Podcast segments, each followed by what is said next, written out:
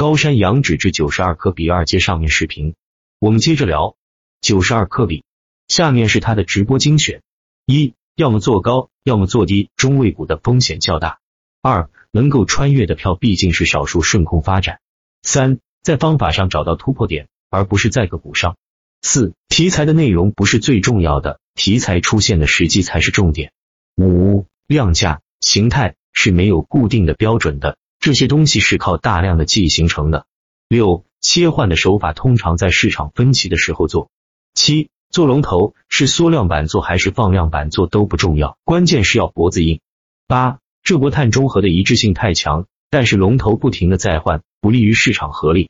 九、反包二板会给很多龙头造成确定性的气势。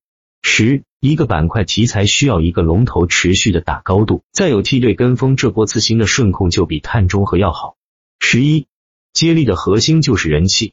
十二，在其他主流题材出现亏钱效应的时候，做注册这次新股合力会比较较强。十三，做短线就是不断自我否定，不断修正自己的地方。十四，预判未来几乎是不可能的事情。十五，很多妖股的核心是低价。十六，短线世界观龙头不涨切换，在里面不停的加东西去充沛它的内容。十七，试错要积极。在腰的股也是从首板开始。十八，高位的核按钮对低位的影响不大。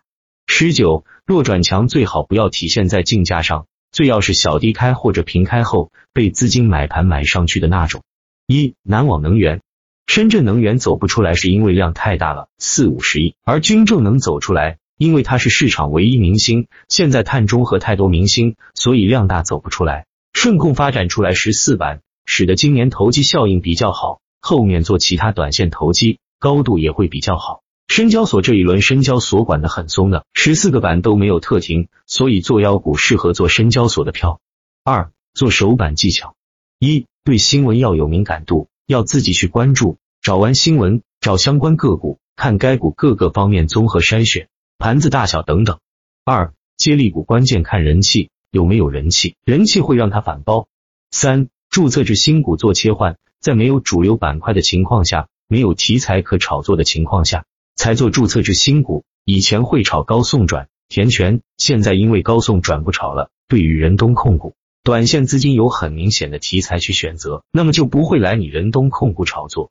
四，对于已经淘汰的题材做短线反弹就赶紧走。对于已经淘汰的题材做短线反弹就赶紧走。对于已经淘汰的题材做短线反弹就赶紧走。一旦不及预期的走势，就赶紧割肉。后面如果万一涨起来，你就不用去否认自己，因为超短就是做隔日，一旦不达预期就是走人。在里面干等不是合理的，更不应该套里面三四天，必须要杀伐果断。五分仓，小资金也要分仓，也不加杠杆。做股票是长期活动，不能把账户压在一支票上。小资金做大需要稳定的成功率。如果像你全部重仓做一支票，你的模式是不稳定的。容易大赚大亏，淘股吧每次比赛冠军都是长期做出来的，不是靠运气，是靠稳定的模式，靠复利做出来。没有自己的方法，一个亿的资金去做也是韭菜。任何人极个别能成功，比如退学炒股，但大部分人不是天才。六切换分为两种，股涨和其他题材。不要以一来股市把自己放在很高的位置，做短线需要不断否定自己，不断不断的调整，不断在打脸中修正自己。提高自己，我主要以打半为主。半路不做的原因是成交量不好确定，达不到自己要求的量就无法做预判。七，做短线就看明天能做什么就行了，不要想着看到未来，看到三五天。赵老哥他们也不是能看到未来的，也是看明天来打板。现在打手板不好打，因为 AI 太强大了，抢筹码太快。八，炸板看股性，股性比较好的炸板就低，有些股票股性不好。比如上海的国企、潮汕的票，这些都有庄，大家都不愿去打，容易炸板。你要修正哪些板会好，哪些板不容易炸板，完全克服炸板是不可能的。龙头股炸板可能不会第二天走，一般票要走。九出货什么时候走合适？成交量高的要看换手，成交不高的早盘开盘一刻要赶紧走，因为有流动性。十悟道，你长期做股票，你发现收益曲线稳定了，三到六个月。关键在于稳定，做股票不要追捧梭哈一个票，如果赚了容易让自己狂妄，买别的票你也容易梭哈其他票，所以短线选手要明白，赚钱是行情给予的，不要重仓去赌。很多人一输就没有赌的资本了，所以融资选手需要做到心态很好。十一龙头，当市场都认为是龙头的时候，你就买就行了。龙头的命运，朗子为什么拿那么久？主要是看别人文章看激动上头了，然后也没什么可做的票。去年当时涨得好的走的都是大票，所以拿的很久。十二反包二板，大资金都喜欢反包后第二个板去买，因为反包第一个板。第二天走的怎么样不知道，很可能被闷杀，所以再来一个板，安全度很高，大家愿意去做。十三，数字货币没有正宗的数字货币适合炒作，都是蹭概念，所以炒不起来。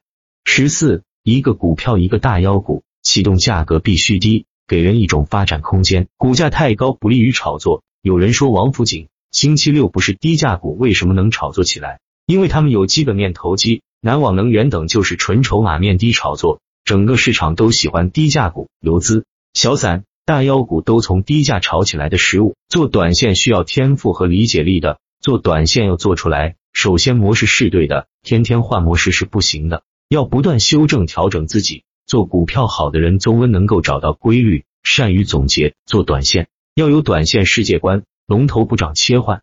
十六三个大主题：龙头、筹码交换、成交量。把这几年龙头股去复盘总结。填满理解力不涨，不涨时机，什么时候做？高位做，低位做，切换去复盘看每一次切换的实际点，比如人东控股什么时候开始涨的，你要去理解，没有参与过的，要试着去理解它，即使没有参与过，这样下一个龙头出来，你才能从上次龙头走出来的特点中感觉得出来这一次龙头。